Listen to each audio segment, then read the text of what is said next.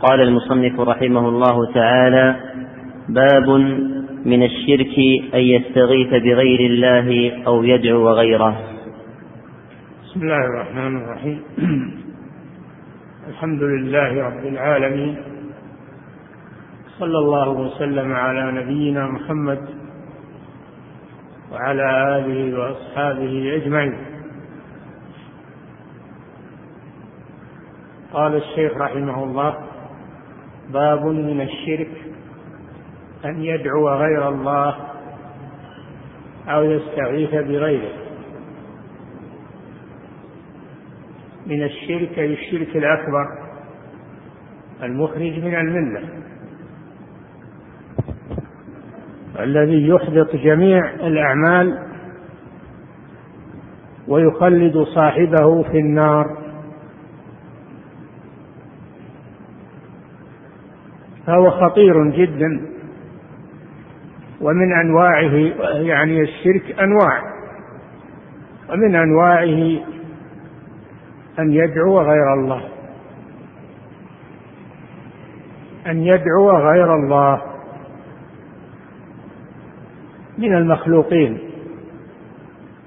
من الأحياء أو الأموات أو الأشجار أو الأحجار أو غير ذلك. كما كان يفعله المشركون في الجاهلية وكما كان يعبد يفعله عباد القبور في الإسلام. يدعون الأموات يستغيثون بهم في الملمات. وهذا من الشرك الأكبر لأن الدعاء عبادة بل هو أعظم أنواع العبادة. قال صلى الله عليه وسلم الدعاء هو العبادة أي هو أعظم أنواع العبادة.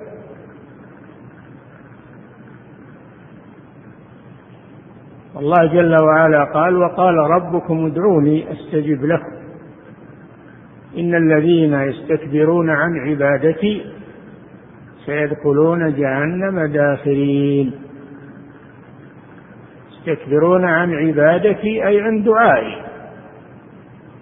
فسمى الدعاء عبادة. والعبادة لا تصلح إلا لله. لا تصلح لغيره. أيا كان من الملائكة أو من الأنبياء والرسل أو من الأولياء والصالحين أو من الأشجار والأحجار والقبور وغير ذلك.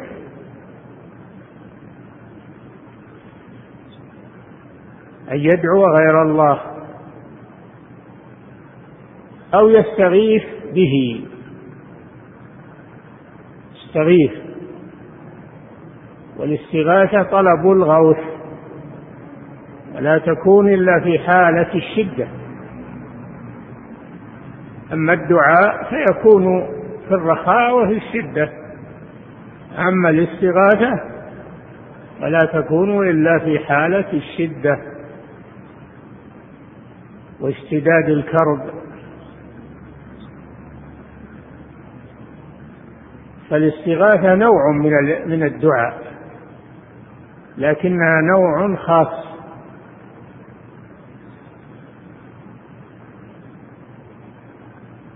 لا تكون إلا في الشدة. ولهذا قالوا بين الدعاء والاستغاثة عموم وخصوص.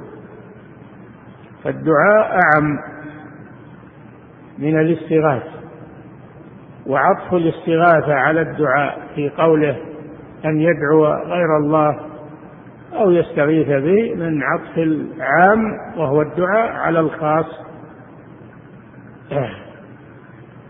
من عطف من عطف الخاص وهو الاستغاثة على العام وهو الدعاء.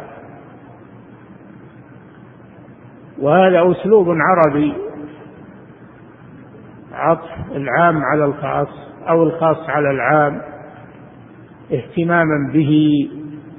هذا أسلوب معروف في اللغة العربية وفي القرآن وفي الأحاديث.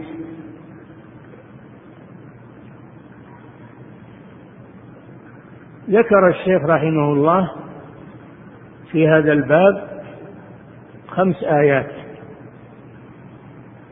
وحديثا واحدا. خمس آيات من القرآن تأمر بدعاء الله وحده وتنهى عن دعاء غيره. وتبين أنه لا يكشف الضر إلا الله جل وعلا ولا يستغاث إلا بالله عز وجل. نعم. أحسن الله إليكم. قال رحمه الله تعالى وقول الله تعالى ولا تدع من دون الله ما لا ينفعك ولا يضرك فإن فعلت فإنك إذا من الظالمين. وإن يمسسك الله بضر فلا كاشف له إلا هو. وإن يردك بخير فلا راد لفضله. يصيب به من يشاء من عباده. وهو الغفور الرحيم. هذه الآية الأولى في الباب. الآية الأولى في الباب. ولا تدعو من دون الله ما لا يضرك ولا ينفعك. فإن فعلت فإنك إذا من الظالمين. وإن يمسسك الله بضر فلا كاشف له إلا هو. وإن يردك بخير فلا راد لفضله. يصيب به من يشاء من عباده وهو الغفور الرحيم. نهى الله نبيه محمدا صلى الله عليه وسلم أن يدعو غير الله. وهذا النهي عام له ولأمته. عام له ولأمته. فلا تدعو من دون الله أي غير الله. ما لا ينفعك ولا يضرك. لا يقدر على نفعك ولا يقدر على ضررك وإنما النفع والضرر بيد الله سبحانه وتعالى. أما المخلوق إنه لا يقدر على أن ينفعك بشيء لم يقدره الله لك ولا يقدر على أن يضرك بشيء لم يقدره الله عليك. ولهذا قال صلى الله عليه وسلم لابن عباس واعلم أن الأمة لو اجتمعوا على أن يضروك بشيء؟ لم يضروك إلا بشيء قد كتبه الله عليك. ولو اجتمعوا على أن ينفعوك بشيء لم ينفعوك إلا بشيء قد كتبه الله لك. فالأمر بيد الله سبحانه وتعالى. إذا يكون الدعاء لله. في طلب الحاجات وفي تفريج الكروبات. من الدعاء لله عز وجل. لا ندعو غير الله. فإن فعلت أي دعوت غير الله أيها الرسول لو دعوت غير الله فإنك إذا أي في حال دعائك غير الله في حال دعائك غير الله إذا من الظالمين. أي المشركين لأن لأن الشرك, لأن الشرك هو أعظم أنواع الظلم.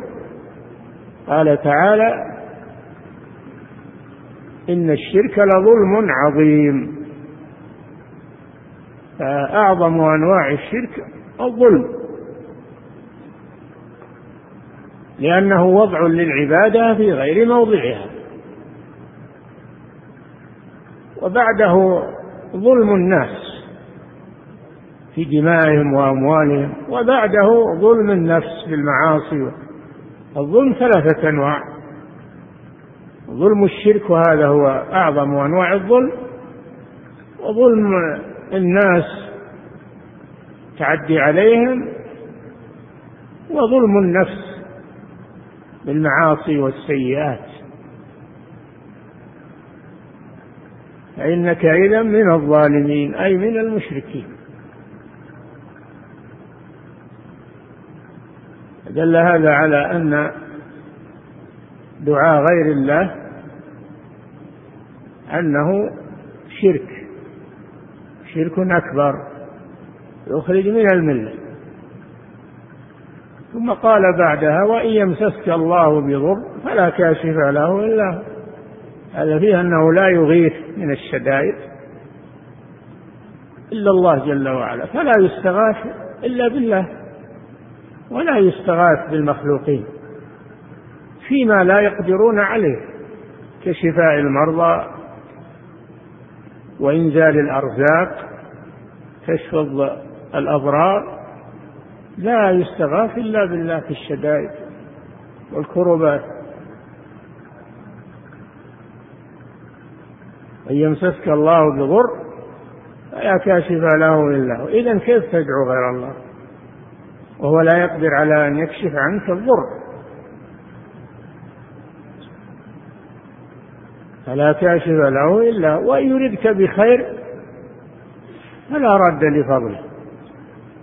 ما تقدر الأصنام والأشجار والأحجار والقبور والأموات والأحياء جميع الخلق لا يقدرون على أن يمنعوا فضل الله.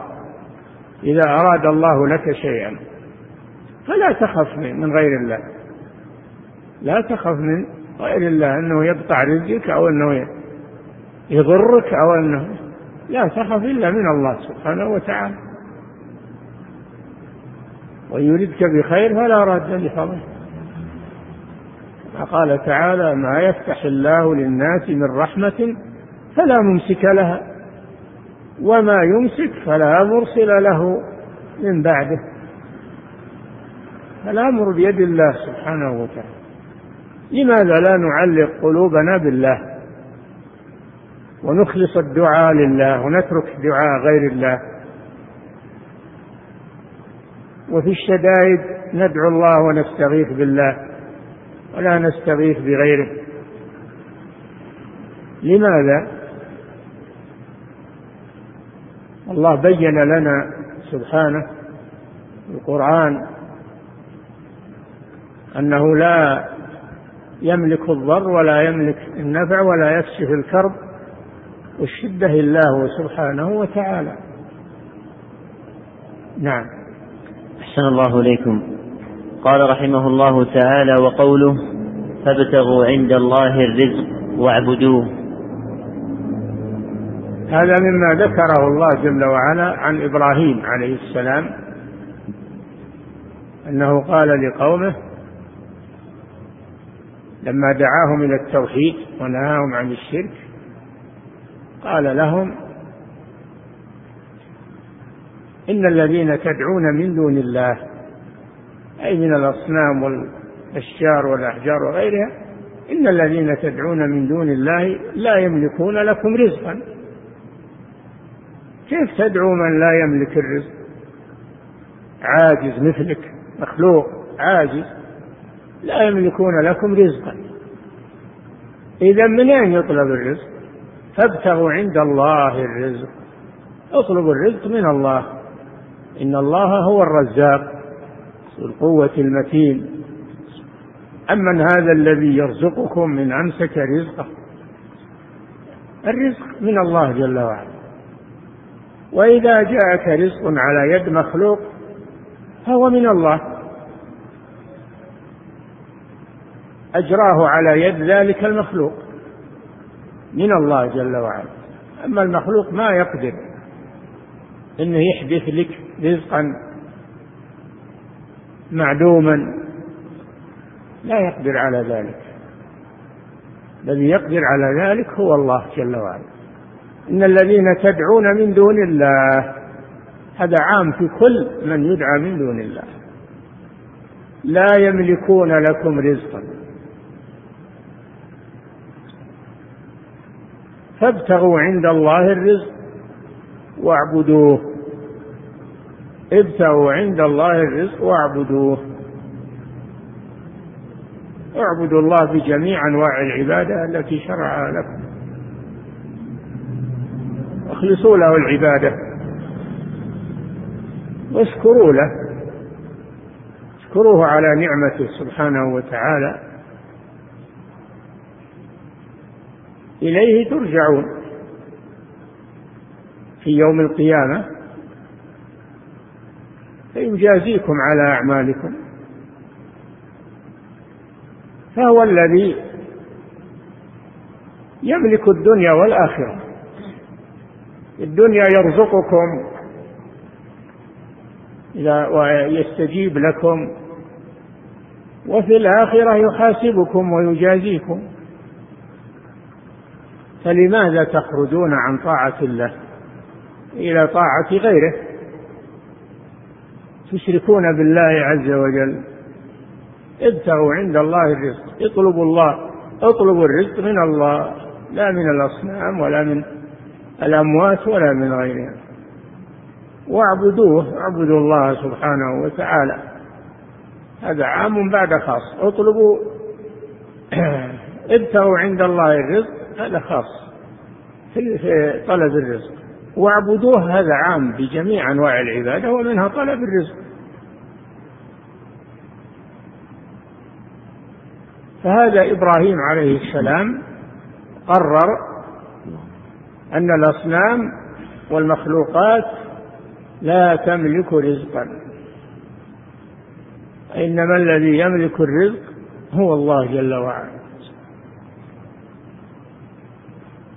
ولذلك أمر قومه أن يطلبوا الرزق من الله لا من غيره. فالذين يتوجهون إلى القبور يطلبون منها الرزق والأولاد وشفاء المرضى. هؤلاء مشركون. ويطلبون من غير من يملك لهم حوائجهم. انتكست عقولهم وفطرهم فأعرضوا عن الله توجهوا لغيره والعياذ بالله. ابتغوا عند الله الرزق واعبدوه واشكروا له إليه ترجعون. فدلت الآية على أن الرزق يطلب من الله وأن غير الله لا يملك رزقا من دون الله عز وجل. وهذا محل الشاهد للباب أن الدعاء يجب أن يكون لله جل وعلا. في طلب الرزق وغيره. وأن العبادة يجب أن تكون لله لا لغيره. نعم. أحسن الله إليكم. قال رحمه الله تعالى وقوله ومن أضل ممن يدعو من دون الله من لا يستجيب له إلى يوم القيامة وهم عن دعائهم غافلون وإذا حشر الناس كانوا لهم أعداء وكانوا بعبادتهم كافرين. قال الله جل وعلا ومن أضل ومن أضل أي لا أحد أضل أضل الناس المشرك والعياذ بالله. ممن يدعو من دون الله أي غير الله لا أحد أضل منه. الشرك هو أعظم الضلال. ومن أضل ممن يدعو من دون الله من الأصنام والأشجار والقبور والأضرحة وغير ذلك. يدعو من دون الله من لا يستجيب له. هذا من العجائب. من لا يستجيب له لأنه لا يقدر على الاستجابة. لا يقدر على الاستجابة. إن تدعوهم لا يسمعوا دعاءكم. ولو سمعوا ما استجابوا لكم.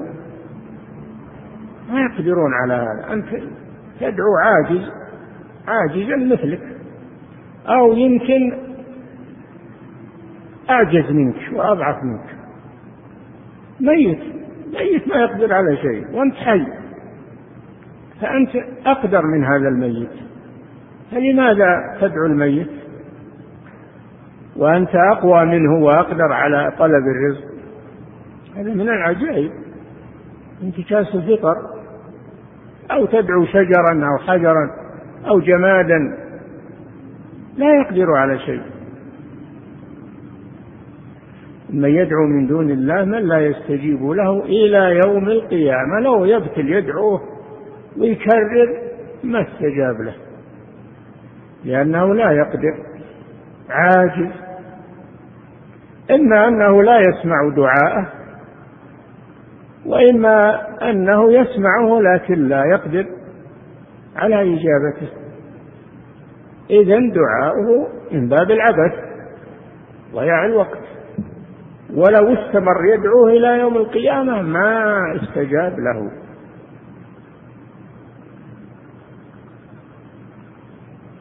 وهم عن دعائهم غافلون. الميت لن تدعو أو الصخرة أو الشجرة أو لا يدري عن دعائك ولا يسمعه غافل عنه ما يدري عنك ولا عن دعائك ولا تدعو غافلا. الله جل وعلا لو دعوته استجاب لك. فقال ربكم ادعوني أستجب لكم. أما يجيب المضطر إذا دعاه ويكشف السوء فكيف تعرض عن الذي يسمع دعاءك ويستجيب لك إلى من لا يسمع دعاءك ولا يستجيب لك؟ هل هذا إلا من انتكاس الفطر؟ هذا برهان على بطلان الشرك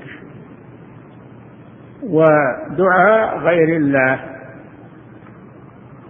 وأشد من ذلك إذا حشر الناس يوم القيامة حشر هذا الذي يدعو حشر الداعي مع المدعو اجتمعوا فإن المدعو يبغض هذا الداعي ويتبرأ منه يتبرأ منه ويبغضه ويعاديه. في أحرج المواقف. وإذا حشر الناس جمعوا للمحشر للجزاء والحساب كانوا أي كان المدعوون أعداء للداعين لهم. كانوا لهم أعداء. وكانوا بعبادتهم كافرين جاحدين لها يقولون أبدا. أبدا ما دعوتمونا ولا سمعناكم ولا درينا عنكم. أنتم تدعون من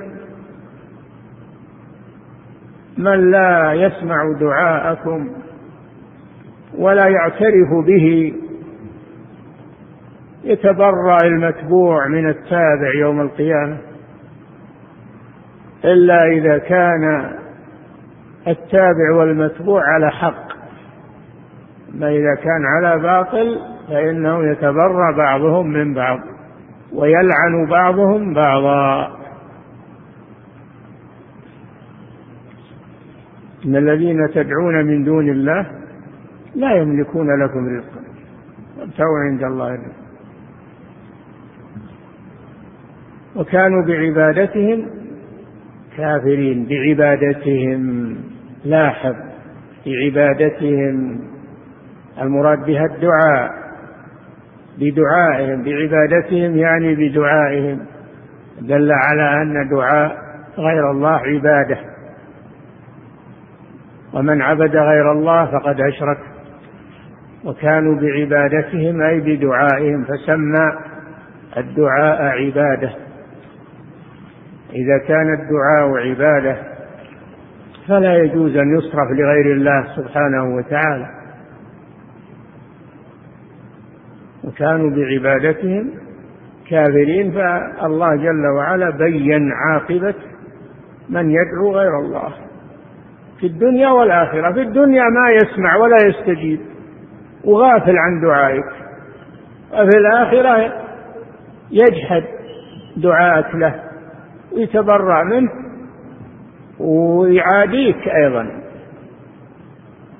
يعاديك والعياذ بالله. فكيف يتعلق الإنسان بغير الله ويدعو غير الله؟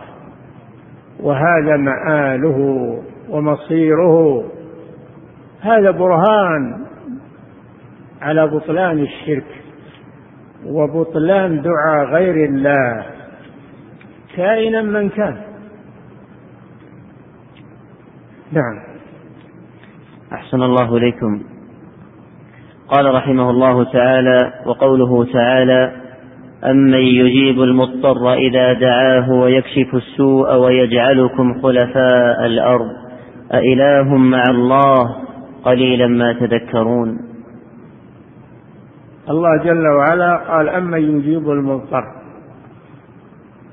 يتحدى المشركين جميع أصنافهم بهذا من هو الذي يجيب المضطر إذا دعاه؟ إلا الله سبحانه وتعالى. أما الأصنام والأشجار والأحجار والقبور إنها لا تقدر على إجابة المضطر وهذا هو الاستغاثة. هذا هو الاستغاثة في الضرورة. وإذا مسكم الضر في البحر ضل من تدعون إلا إياه. لأنهم يعلمون أنه ما يخلص من الشدائد إلا الله. ينسون أصنامهم ومعبوداتهم إذا وقعوا في الضرورة. ينسون أصنامهم. تنسون ما تشركون. ويتوجهون إلى الله ويخلصون له الدعاء في حالة الضرورة. لماذا إذا وقعتم في الضرورة أخلصتم الدعاء؟ وإذا كنتم في الرخاء أشركتم في الدعاء. هل هذا إلا من الانتكاس والعياذ بالله؟ أما يجيب المضطر من هو؟ هذا تحدي. بينوا من هو اللي يجيب المضطر غير الله جل وعلا. أصنامكم كلها تعجز عند الضرورة وعند الشدة تعجز عن إنقاذكم. أنتم تعترفون بهذا. بدليل أنكم تخلصون الدعاء في حال الضر والشدة. فلماذا لا تخلصون الدعاء في حالة الرخاء؟ الدعاء عبادة لله جل وعلا في حالة الشدة وفي حالة الرخاء. أما يجيب المضطر إذا دعاه من هو غير الله سبحانه وتعالى؟ ما قالوا الأصنام تجيب المضطر أو الأشجار أو الأحجار أو أو الأموات. ما قالوا ما أجابوا. الله سألهم سؤال تحدي. من يجيب المضطر إذا دعا؟ ما أجابوا. ما قالوا أصنامنا أو الأموات أو الصالحون أو ما قالوا هذا. لأنهم يعترفون أنه لا يجيب المضطر إلا الله جل وعلا. هذا برهان قاطع. على بطلان الشرك. أما يجيب المضطر إذا دعاه ويكشف السوء الذي وقعتم فيه والشدة والكربة التي وقعتم فيها. من هو الذي يجليها ويكشفها يخلصكم منها؟ إلا الله جل وعلا. ويجعلكم خلفاء الأرض. يخلف بعضكم بعضا. يموت جيل ويأتي جيل بعده. إلى أن يرث إلى أن يرث الله الأرض ومن عليها؟ والناس يتعاقبون على هذه الأرض يخلف بعضهم بعضا. من هو الذي يفعل هذا؟ هل هي الأصنام والأحجار وال... هذا هو الله جل وعلا. هو الذي يجعلكم خلفاء الأرض. أإله مع الله؟ هذه النتيجة. أإله مع الله كما تزعمون. هذا إنكار. لأن يكون هناك إله مع الله جل وعلا. قليلا ما تذكرون واجب أن الإنسان يتذكر ويفكر بعقله الذي أعطاه الله.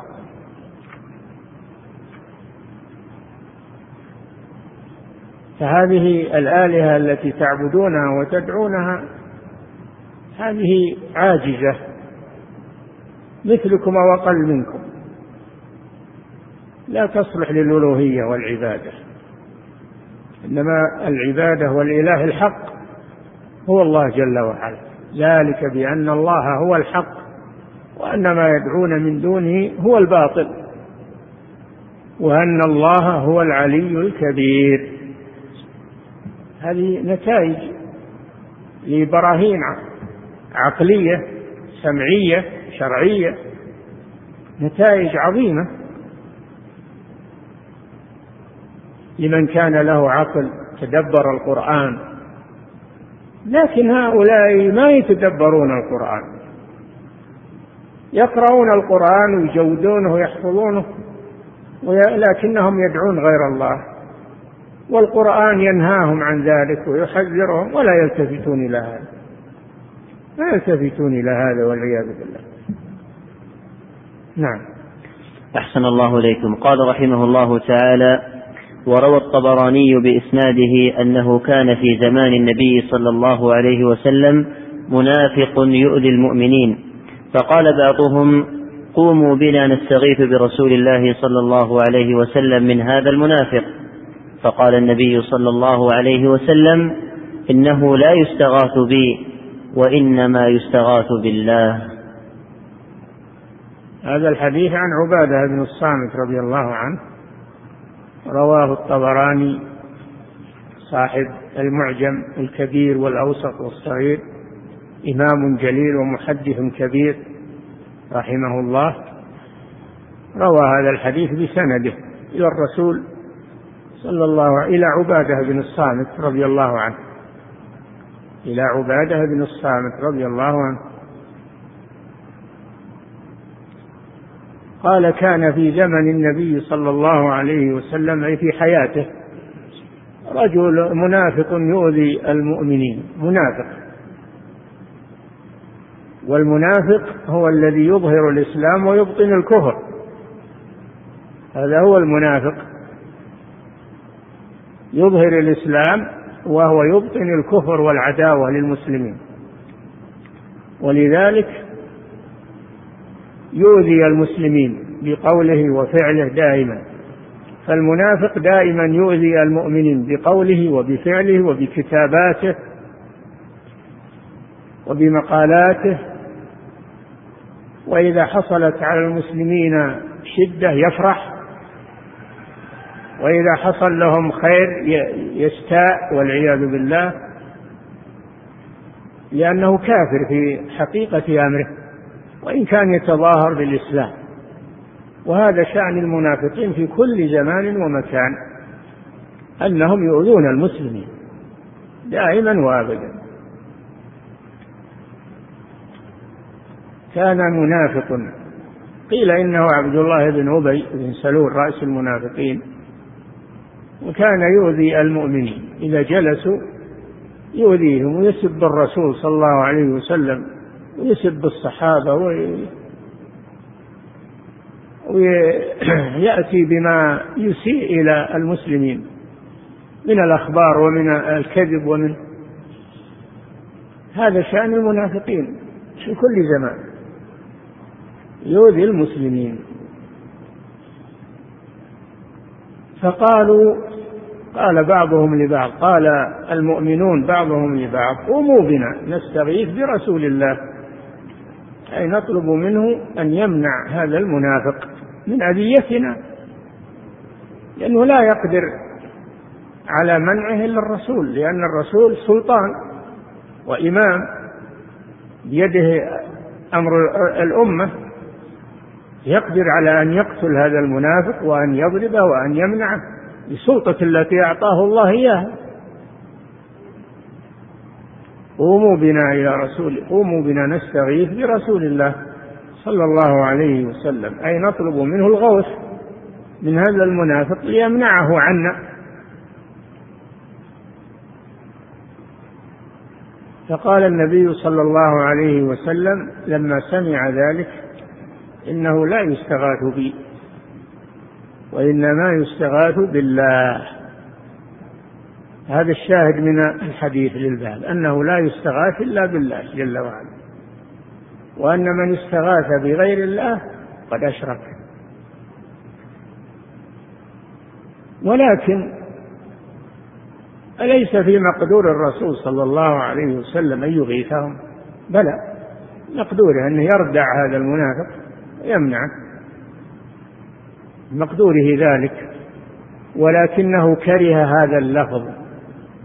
لفظ الاستغاثة لا تقال للمخلوق وما تقال في حق الله جل وعلا.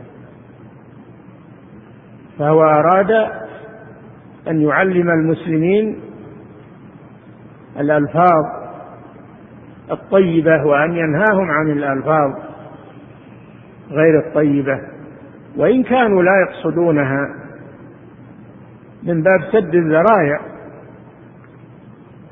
لأنها إذا أجيزت الاستغاثة في الأمور في الأمور التي يقدر عليها المخلوق فهذا وسيلة إلى الاستغاثة في الأمور التي لا يقدر عليها إلا الله.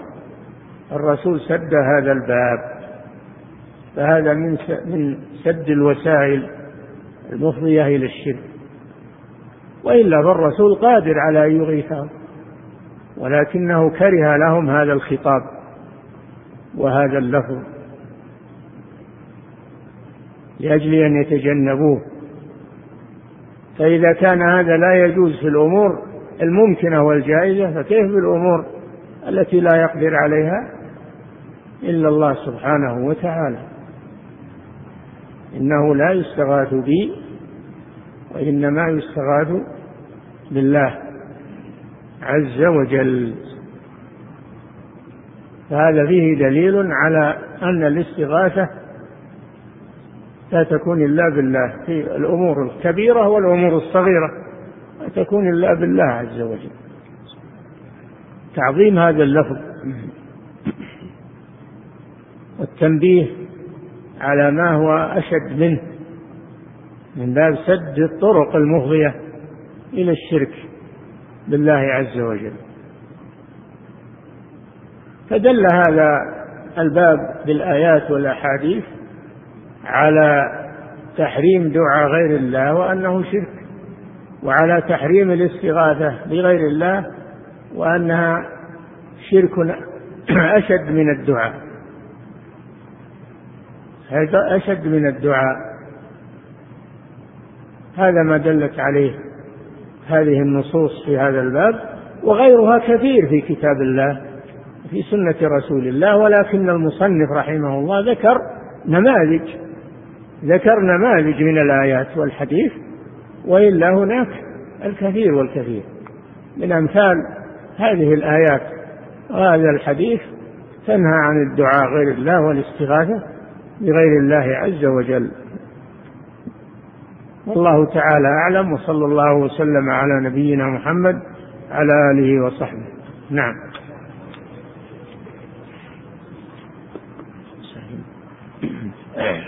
أحسن الله إليكم نقرأ مسائل يا شيخ. عندك أسئلة؟ مسائل مسائل بعدين بعدين طيب.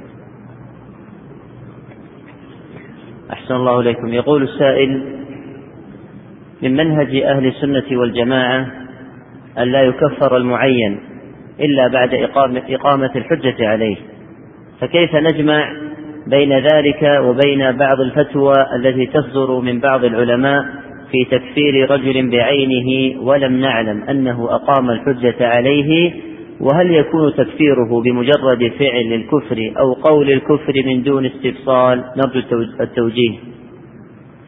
ما دام الذي كفره من العلماء العلماء لا يكفرون أحدا إلا إذا قامت عليه الحجة وهم وليس من لازم ذلك أنك تعلم.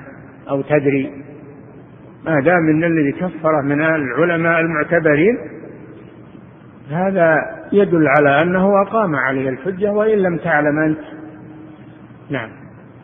أحسن الله إليكم. هذا السائل يقول يوجد لدي محل بيع مواد غذائية وأقوم بإخراج الزكاة بشكل مستمر طوال العام مرة مئة ريال ومرة مئتين ريال. ومرة أغراض من المحل معروف ثمنها. السؤال هل عملي هذا صحيح في كيفية إخراج الزكاة؟ الزكاة ركن من أركان الإسلام وتجب بعد تمام الحول على المال إذا بلغ النصاب فيجب عليك أداؤها وإخراجها. وإذا أخرجتها قبل ذلك قبل تمام الحول. أخرجتها أو أخرجت شيئا منها نظرا لحاجة المحتاج والفقير. تحتسب ذلك من الزكاة؟ هنالك زكاة مقدمة معجلة لا بأس بذلك. المهم أنك ما تترك شيئا من الزكاة في ذمتك ولا تخرجه سواء أخرجتها جميعا في وقت الوجوب أو أخرجتها مجزأة. وتثبت كل ما تخرجه وتحسبه فيما بعد علشان تتيقن أنك أخرجت الزكاة كاملة. نعم. أحسن الله إليكم. هذا السائل يقول إذا كنت مسافرا إلى مكة فهل أترك السنن الرواتب لفعل النبي صلى الله عليه وسلم في السفر؟ أم أصليها لعظم الأجر في الحرم؟ إذا قصرت الصلاة فلا تأتي بالرواتب. إذا قصرت الصلاة فلا تأتي بالرواتب. وأما إذا أتممت الصلاة فلا مانع من الإتيان بالرواتب. في الحرم وفي غيره. نعم. أحسن الله إليكم. هذا السائل يقول هل قول أحدهم إذا حلف له أحد قال له تالله في مكانه يقول إذا إذا حلف له أحد قال له تالله في مكانه في مكانه تالله في مكانه مكانه؟ إي نعم. تالله هذه من ألفاظ القسم. لأن القسم بثلاثة حروف الواو والله والباء بالله والتاء تالله هذه من صيغ القسم. أما في مكانه ما أدري وش يقصد. مكان الحارث ولا مكان الله جل وعلا؟ ما أدري وش قصده من هذا. نعم. أحسن الله إليكم. يقول السائل من فعل الشرك بالذبح لغير الله أو النذر لغير الله أو غير ذلك وهو في بلاد مسلمة يسمع القرآن والحديث فهل يعذر مثل هذا بالجهل أم يحكم عليه بالكفر بالعمل أو بفعله الذي يعيش مع المسلمين ويسمع القرآن ويسمع الأحاديث قامت عليه الحجة. هذا قامت عليه الحجة. فلا يعذر بالجهل ويحكم عليه بما ظهر منه من الفعل والقول. نحكم عليه بأقواله وأفعاله لأنه قامت عليه الحجة في وجوده بين المسلمين وسماعه للقرآن سماعه للأحاديث وكلام أهل العلم. نعم. أحسن الله إليكم. هذا السائل يقول طالب قبل في الماجستير في الجامعة الإسلامية وتطلب الجامعة للدراسة للسنة الأولى ثمانية عشر ألف ريال. وهذا الطالب ليس لديه سوى ما يأكل ويشرب. هل يجوز إعطاء هذا الطالب الزكاة حتى يكمل طلب العلم؟ بلا شك أنها أنه يجوز. وهو من أحق الناس بالزكاة يتقوى بها على ويتمكن على طلب العلم. هذا من أنفع أنواع الزكاة أن تعطى لطالب العلم من أجل أن يتفرغ لطلب العلم. نعم. أحسن الله إليكم. يقول السائل هل الشرط الجزائي على المقاول أو صاحب العمارة إذا تأخر أحدهما فيخصم أو يزاد عليه مبلغا ما؟ هل هذا جائز؟ الشرط الجزائي إنما هو على المقاول إذا تأخر في العمل من غير سبب من باب التفريط والتساهل. فقد أفتى العلماء بأنه يحكم عليه بالشرط الجزائي. لأجل دفع الضرر عن الطرف الآخر. فهذا هو الشرط الجزائي في حق المقاول أما صاحب العمل فلا. صاحب العمل لا. ليس فيه شرط جزائي في حقه. نعم. أحسن الله إليكم. يقول السائل هل من السنة إطالة السجود في الركعة الأخيرة سواء الفرض أو النفل؟ لا هذا خلاف السنة. الصلاة تكون متناسبة ما يكون بعضها طويل وبعضها قصير. تكون الصلاة متناسبة بقيامها وركوعها وسجودها متناسبة. وأيضا متدرجة يمكن يطيل في أول الصلاة ويخفف في آخرها تكون متدرجة. كما كان النبي صلى الله عليه وسلم يفعل. أما العكس وهو أنه يخفف أول الصلاة ويثقل آخرها لا هذا خلاف السنة. نعم.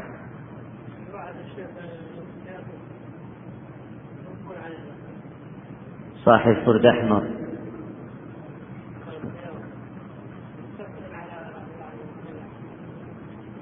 أحسن الله إليكم. يقول السائل كم دية المجوسي؟ إيش نوع السيارة؟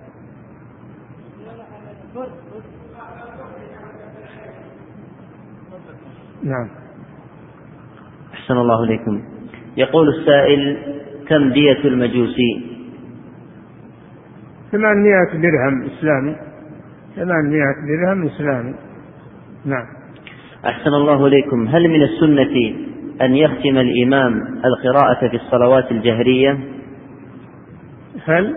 هل من السنة أن يختم الإمام القرآن في الصلوات الجهرية؟ قصده أنه يتابع القراءة من أول القرآن إلى آخره الصلوات. هذا لا أصل له من السنة وهذا فيه تكلف ولا أصل له من السنة. النبي صلى الله عليه وسلم قال اقرأ ما تيسر معك من القرآن.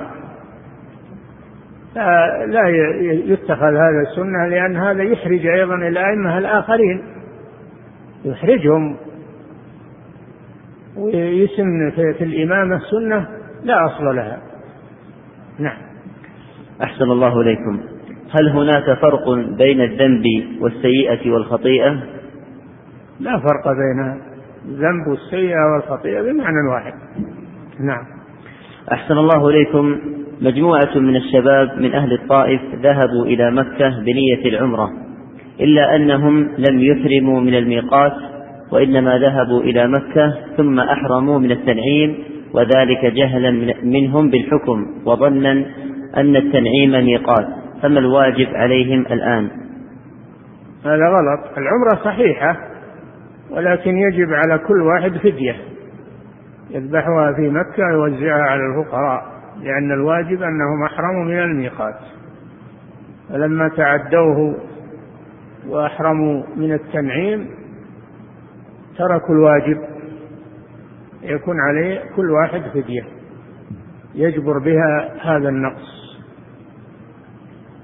والتنعيم إنما هو ميقات لمن كان بمكة وأراد العمر إن كان بمكة وأراد العمرة يخرج إلى التنعيم ويحرم منه أو إلى الحل أو إلى الجعرانة أو إلى عرفة يخرج إلى الحل.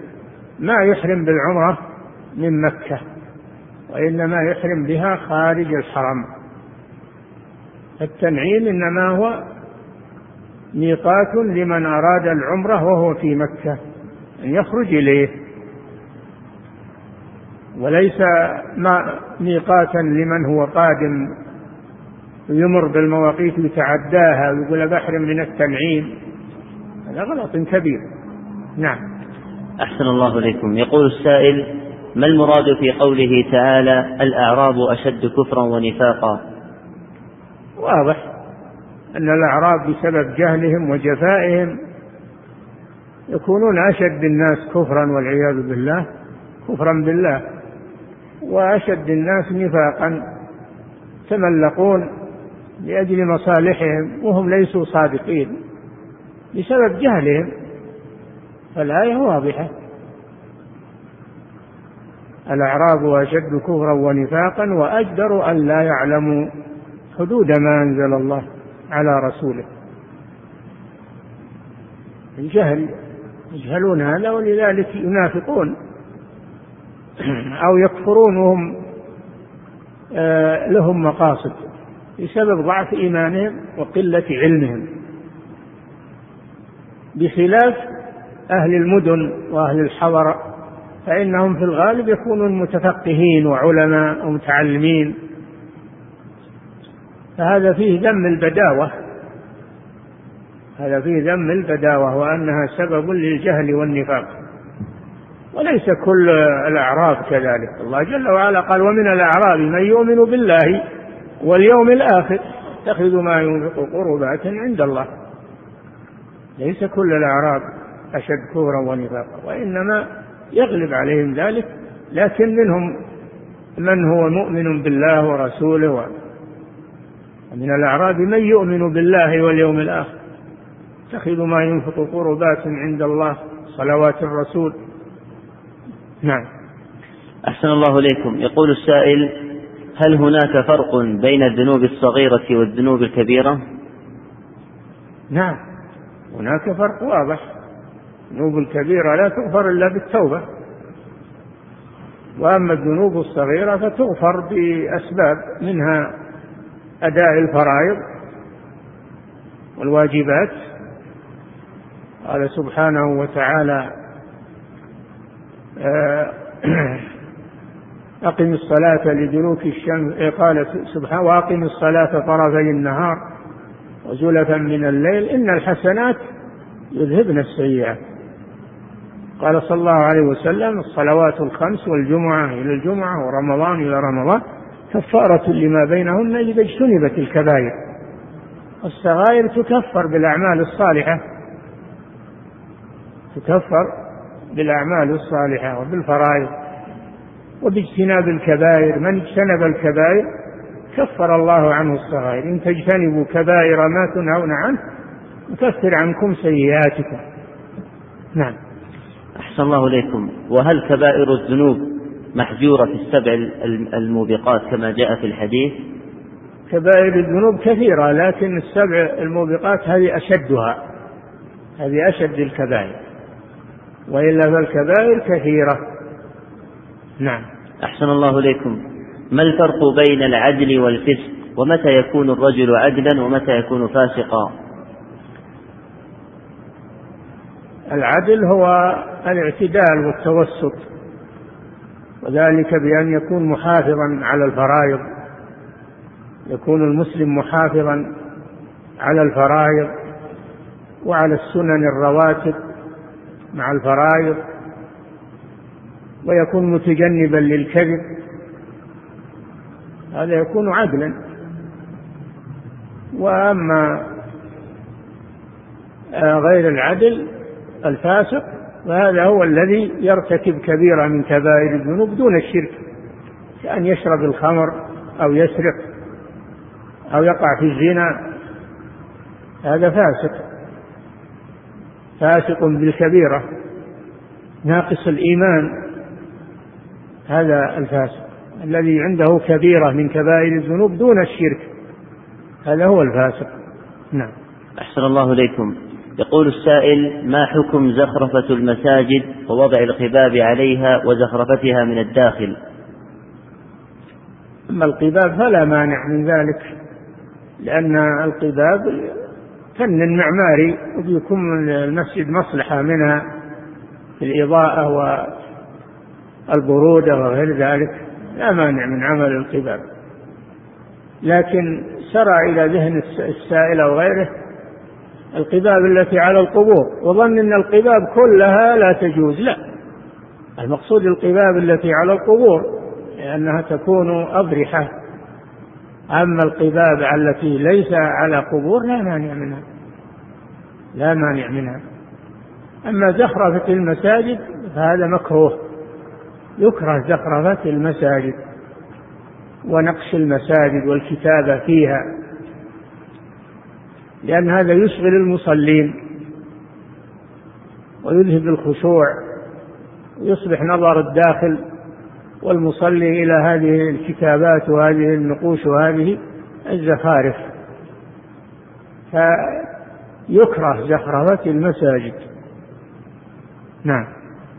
أحسن الله إليكم. ويقول وفيه, وفيه تشبه باليهود والنصارى في كنائسهم أنهم يزخرفون. نعم. أحسن الله إليكم. ويقول ما حكم التكلف الموجود في الآذان من حيث التمطيط والتطريب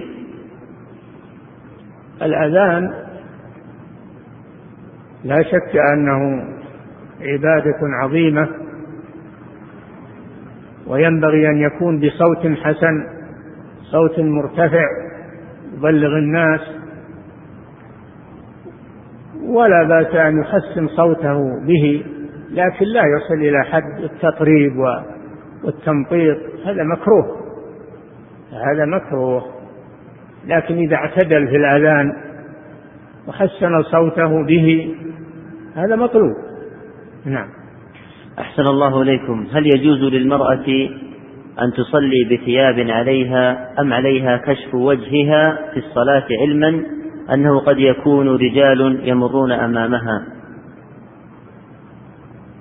المرأة في الصلاة إذا لم يكن عندها رجال أجانب تكشف وجهها في الصلاة. وجهها فقط أما بقية بدنها فتسترها في الصلاة كلها. إنما يجوز لها كشف وجهها إذا لم تكن بحضرة رجال غير محارم.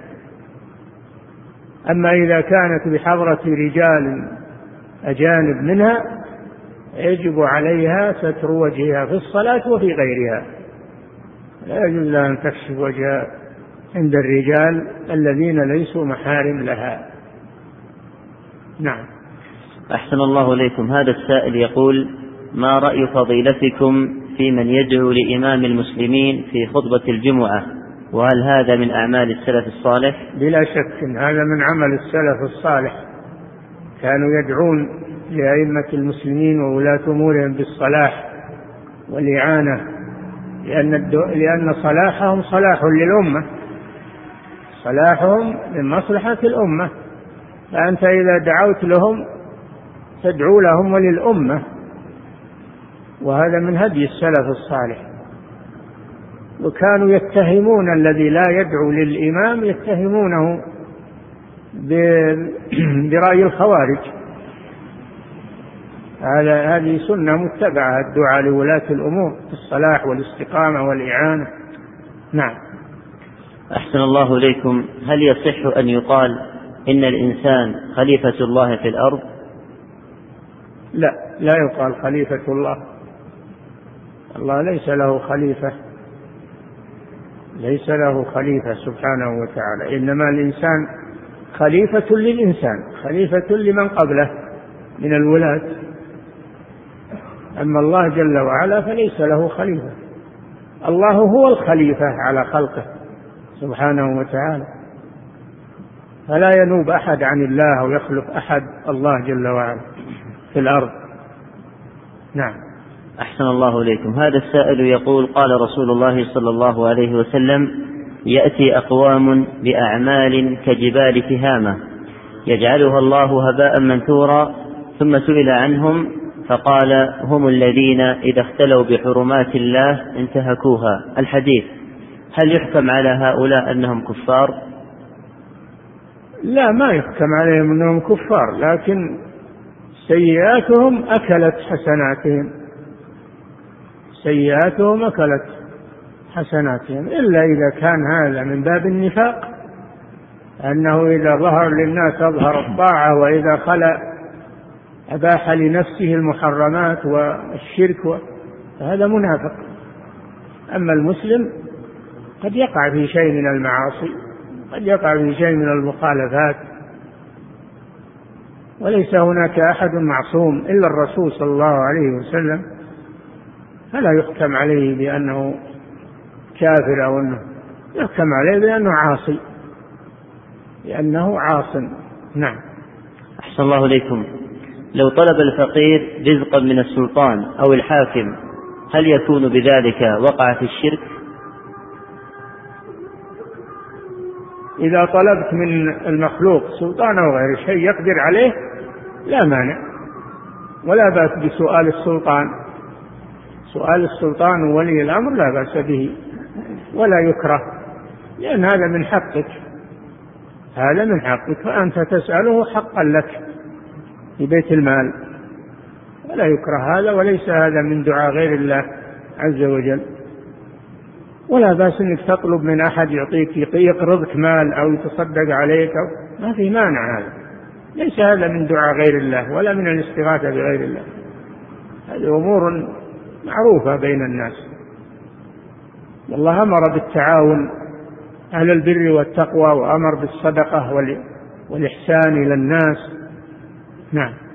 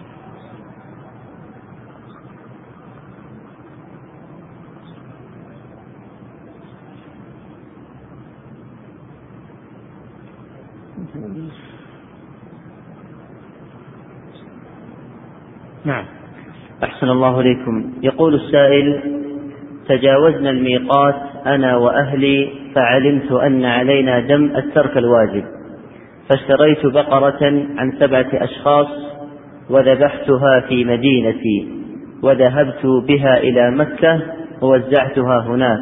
فهل عملي صحيح؟ لا. عملك غير صحيح ولا تجزي هذه الذبيحة لأن الواجب أن تذبحها في الحرم. محلها إلى البيت العتيق توزعها في الحرم تذبحها في الحرم وتوزعها على الفقراء الحرم. أما تذبحها خارج الحرم فإنها لا تجزي. فعليك أن تعيد الذبح في مكة. نعم. أحسن الله إليكم. هذا السائل يقول هل يصح قول من قال أن الشيخ ابن باز رحمه الله قال إن جماعة الإخوان والتبليغ من الفرقة الثنتين والسبعين متواعدة بالنار. والله ما رأيت كلامه ولا أدري. نعم. أحسن الله إليكم هل التسبيح, التسبيح بأصابع اليدين بدعة كما يقوله بعض أهل العلم؟ التسبيح بالأصابع اليدين اليمنى واليسرى لا بأس بذلك. لا بأس بذلك ولا مانع منه. لكن بعض العلماء يقول التسبيح باليد اليمنى أفضل. هذا رأي له. ولكن لا مانع أنك تسبح بأصابع يديك اليمنى واليسرى. لا دليل يمنع من ذلك. إنما هو شيء استحسان أو يعني استحسان للتسبيح باليمين فقط. نعم. ولا يحجر الإنسان على الناس يمنعهم من شيء لا دليل عليه. نعم. أحسن الله إليكم. البعض يقولون إنه بحمد الله لا يوجد قبور أو أضرحة تعبد من دون الله. فهل الشرك صورة واحدة أم عدة صور وأشكال؟ لا يوجد قبور وأضرحة. هذا إنكار للواقع. يذهب لمصر ولسوريا والبلاد الأخرى ويشوف القبور كثيرة والأضرحة تعبد من دون الله. إنما في هذه البلاد ولله الحمد. بسبب دعوة الشيخ رحمه الله طهرها الله من هذه الأضرحة. نرجو الله لها الثبات والاستمرار على هذا. أما غير هذه البلاد فالأضرحة موجودة كثيرة. نعم. أحسن الله إليكم. هذا السائل يقول شخص نشأ على الشرك وعبادة القبور. ها؟ شخص نشأ على الشرك وعبادة القبور. ودعا غير ودعاء غير الله وهو مع هذا صاحب صلاة وصيام وحج. فهل يعذر بجهله؟ لا. صلاته وصيام وحج غير صحيح لأن الشرك يبطل الأعمال. ما دام عنده شرك أكبر فجميع عباداته باطلة والعياذ بالله. ولو أشركوا لحبط عنهم ما كانوا يعملون. نعم. أحسن الله إليكم. يقول السائل قد يستدل بعض أهل البدع باستغاثة عمر بن الخطاب بالعباس فما رأي فضيلتكم؟ ما استغاث بالعباس طلب منه الدعاء. طلب الدعاء لا يسمى استغاثة. إذا طلبت من واحد يدعو لك أو يدعو للمسلمين هذا ليس استغاثة. الاستغاثة بالله عز وجل. وعمر طلب من العباس أن يدعو الله للمسلمين بالغيث. وهذا شيء جائز لا بأس به. نعم. أحسن الله إليكم. هذا السائل يقول صليت المغرب في جماعة وأنا مسافر ثم قمت لصلاة العشاء ورأيت جماعة يصلون للمغرب فهل أدخل معهم بنية العشاء؟ إذا دخلت معهم يلزمك الإتمام. يلزمك الإتمام.